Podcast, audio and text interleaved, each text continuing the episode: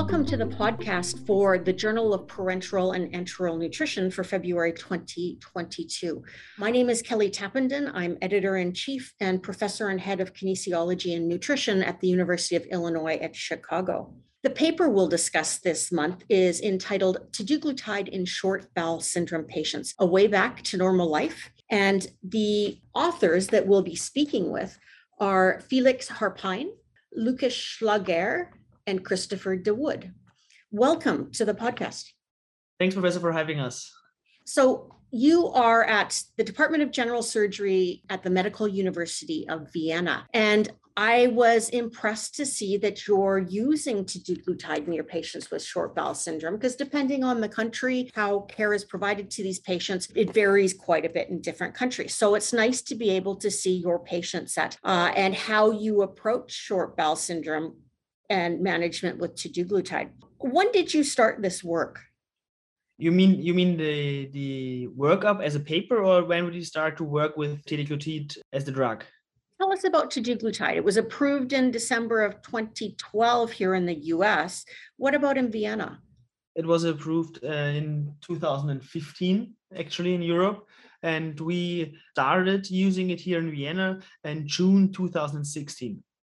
Okay, so fairly early on. And how big is your SBS population or your home PN service? How many patients do you have? At the time of our analysis from the, our study, the, our cohort was 28 uh, SBS IF uh, patients, which was malignant and non-malignant short bowel syndrome patients. And actually, the cohort of only non-malignant patient at that time was um, 17 patients. So you have several malignant patients in, in your population. Yes. Okay. Now, we're of course interested in trying to reduce the amount of parenteral nutrition that these patients with short bowel syndrome are dependent on because that's going to improve their quality of life and certainly reduce long-term complications. And teduglutide for our listeners who aren't familiar with it is a analog of glucagon like peptide 2 which stimulates what's called intestinal adaptation increases in structure, increased functional capacity in the residual intestine, and then serves as a benefit to patients with short bowel syndrome. Uh, I provide that just as a way of background. Tell us about the cohort then. You ended up with 13 patients out of yes. out of your cohort. What were your inclusion exclusion factors and tell us about the group you studied? So, as I already mentioned, um, the start point was 17 patients with non-malignant uh, short bowel syndrome and intestinal failure, and we had to exclude actually four patients. The treatment course was too short in three of the patients for yes. them to be included, and one patient was very incompliant, even though we really tried to get her on board um, with our treatment regimen, but she sometimes refused to see our home care nurses, so it was difficult for us to really verify that she took the medication as we prescribed it to her. Sure. Yeah, some of the patients struggle. Yeah. So we've finally ended up uh, with 13 patients with non-malignant uh, short bowel syndrome, and we treated them with teduglutide over a median duration of 144 weeks with 0.05 milligram per kilogram body weight uh, once daily. And the analysis uh, included a, a, time frame from June 2016 to June 2020.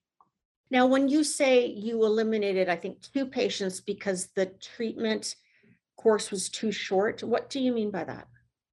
So we aim for the, the minimum uh, length of treatment for with teduglutide was six months to be included in this retrospective cohort analysis. We excluded them from the study, but of course treated them with uh, Okay, now was the treatment course low because they dropped out or because they responded very quickly? No, no, we continued to give them the therapy, but at the point where we started writing the paper, the patients uh, didn't have the six months of treatment. Ah. So we didn't include yes. them. But all of the patients who were not included are now responders. Very good. Uh, that helps clarify it. So you really had one patient drop out, and it was due to concerns that that they were non-compliant. Okay, so how do you approach? I'm impressed that you had had that many patients. Basically, 13 of 14 completes the trial period of at least six months. How do you approach teduglutide? Sometimes in the US, we find that patients may be a little uncertain with some of the early side effects that they might have and and they get nervous and stop it for that reason not yeah. realizing that those are usually self-limiting what's your approach in vienna well, we are very fortunate to work with a patient support group who the patient who got the drug in 2016 and some of the very early patients who received the drug initially they were so impressed with the results that on their own merit they started to form a patient support group. So in that sense we are very lucky that most of our patients are finding us nowadays over the support group. So they usually just google their problems and then they end up on the homepage of the patient support group and then usually the support group contacts us so most of the patients who we we are seeing at our university hospital most of them are very well informed when they come see us and they have those positive presentations in the our other patients who they usually get to know before they get to know us so they most of them already know what they're into very good. How long had your patients on average and, and the range been on parenteral nutrition? Uh, mean uh, duration of the intestinal failure at the starting point of teduglutide was 23 mo- uh, months. Okay. What was the least and the longest? The, the least was, I think, four or five months. Yeah. Okay. And the longest was a couple of years. Yeah. What was their baseline PN requirement? they were uh, pretty high. So we had baseline total parenteral uh, volume of around three liters per day. Three liters per day, that is high, isn't it? Yeah, it's really high. Okay, and were they all full parenteral nutrition or were some just fluid patients? There was one patient who was only on fluids. All the other patients uh, had a combination of uh, parenteral nutrition and parenteral fluid. And what was the major etiology for these patients? So out of the 13 patients, eight suffered from uh, inflammatory bowel disease, which was in all cases Crohn's disease. Two had a vascular event, and three had their intestinal failure due to surgical complications and subsequent small bowel removal. So, a pretty typical type of etiology in this cohort, maybe slightly um, towards the Crohn side. Does that mean that you had many ostomy patients? Actually, not, which is actually really interesting that 10 out of 13 patients had their, their colon in continuity. Oh, really? So, okay, so that's yeah. that's a nice advantage. So only three yeah. patients had ostomies. Yes. Okay, thank you for giving us insight into your cohort. You said that many of the patients came to you due to an online support group uh, established in your community. How do you how do you manage them when you take them in? I, I know one of the issues that you highlight in your paper is the importance of the multidisciplinary team or approach to that. Can you tell us a bit about that? So most of the patients we see when they initially come to see us, a lot of them don't actually need teduglutide. So the first thing we do is to actually objectify how much their fluid intake is, how much their uh, parenteral nutrition is, how much their output is, which is difficult for a lot of patients. Uh, we weigh them, they get a um, BIA, so a, a bioimpedance analysis and in addition to that, we also do a lab work and look at the nutritional status of the patients. We work with a really wonderful dietitian who unfortunately can't be here today because her English isn't good enough, so she doesn't feel comfortable talking in English, but she's our case manager. So the patients we see, she's the one who's in contact with them every single day. And she's also the one who manages all of their problems after we've initially seen the patients, we try to optimize their nutritional status, which we do together with our colleagues from the gastroenterology department. And most of the patients stabilize with a good um, support, and only a few patients actually then are in need of teduglutide. And if a patient receives teduglutide from us, we work together with a company who visits the patients at home. So they have home care nurses who teach the patients how to administer the drug, how to safely administer their um, parenteral nutrition or the fluids. They come and they measure the patient's weight, they document how much their urine output is, and they give feedback back to us. So the gastroenterologists, us, the surgeons, and the dietitian. And this is a fluid process. So in the beginning, most patients get visited by the home care nurses daily and get daily calls from our dietitian. And as soon as the treatment progresses and the patients feel more comfortable in administering their own therapies and kind of get a feel how they start to feel now, what's normal for them, what's not normal for them, according to that, the visits get rarer for the patients. But the main contact person for all the patients remains our dietitian. So they always have a person who they're able to call. And we think that like this is the the key or our dietitian is the key to our success because she always gets ahead of the problems and is very efficient in getting the patients the help they need as soon as possible. Very good. So that's a very high level of support that your patients are getting particularly early on. Uh, and maybe why you don't have the dropout rates that are reported in other countries. Now how much are the patients emphasizing diet so in order to reduce the PN, of course, we need to be able to have those, those patients start with oral, increase their oral intake. Is the dietitian spending a lot of time on individualized diet recommendations? Yes, she's almost a little bit obsessive about that. So she sees the patient, usually together with us for the first visit, and she documents it, lets the patients document exactly what they're actually eating for a few days. So she gets a feel of what the patients are in need of or what they are lacking. And she makes individualized treatment plan for all of our patients, which I think is very what all dietitians do. But again, as soon as she started the, the therapy, she also calls the patients at the end of the day and sees if they were able to adhere to the treatment plan or if they need anything changed in order for them to be better able to adhere to the treatment plan. So this is also how we get from, I would say, we don't have the data on this, but from the patients we see in our clinic, I'd say about only 10 to 20% actually need teduglutide after they've seen our dietitian. Gosh, she sounds like a great dietitian. Which among the authors is your dietitian? Hütterer. Elizabeth. Okay, very good. Please send my compliments to her. Um, I'm sorry we weren't able to. This isn't a forum that that worked so much for her. So when we look at the timeline, we know that the STEPS phase three study was a six month timeline. However, there was an extension study. And when you look at the responders rate in those data, after six months, there was a 63% responders rate.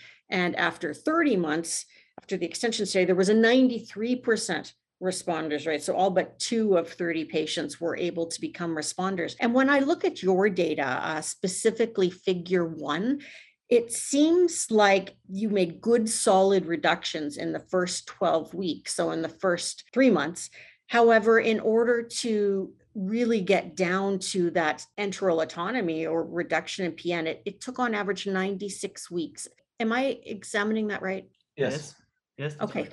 So I think that that's something that is also very important beyond the excellent interdisciplinary care and frequent coaching that you're giving these patients. You also gave them the time to be successful and recognize that this is a slow and steady process, right? I think that in some patients' minds and some clinicians, they feel like, well, maybe this isn't going to work for me. And really, in very few cases do patients not respond, but some do take longer to respond. And your, your data are an excellent example of that again. Yeah, another point I think which is important is if you, you mentioned the, the STEPS trial, and yes. there were actually two phase uh, three trials.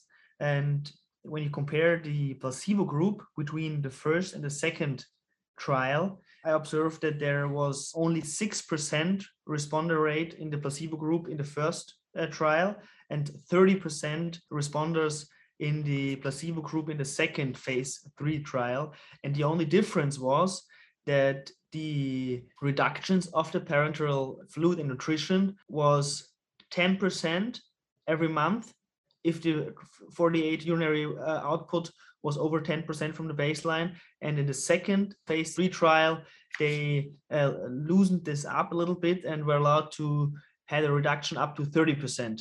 That's right. It was 10 to 30% in the second. Yeah. Yeah, interesting. So you think that might be why many of the patients in the placebo in the second approach did better? Yes. Because the clinician was more aggressive as weaning with weaning. Yes.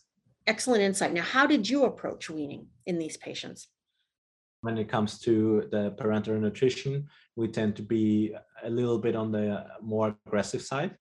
And we find that most of our patients tolerate this very well, especially if they adhere to the um, treatment plan that was provided to them by our dietitian. It's very rare that we have to reintroduce a higher dose of parenteral nutrition. What we find to be a lot more tricky is the reduction of the fluid support in the parenteral fluid support in those patients, especially in our younger patients who tend to be a little bit more active and need more fluids. And then in addition to that, also the, the seasons in, in Austria tend to be very extreme. So we have very hot summers so especially in those periods, if, if we start weaning the patient and we, we come to the point of the weaning of the fluids, the IV fluids, in the summertime, it tends to be a lot more difficult than it is in the wintertime. But uh, usually, and I think we consider in our best as well, that parenteral nutrition weaning works very well uh, also very aggressively and the weaning of the fluids is a more difficult process and it takes a lot of individualized treatment for each patient to, to find the right amount and the right time to reduce fluid support. Sure, I think that's good insight. Similar to what we see here in the US and, and the seasonal variation it's certainly certainly difficult, particularly for those who have physical jobs and work outside. Um, they're they're very difficult to manage in the summer. So, given this good success, congratulations on your success with duglutide. I think you've really shown what opportunities are available for patients with short bowel syndrome with to teduglutide what would be your top recommendations to clinicians who are looking at using teduglutide in their short bowel patients?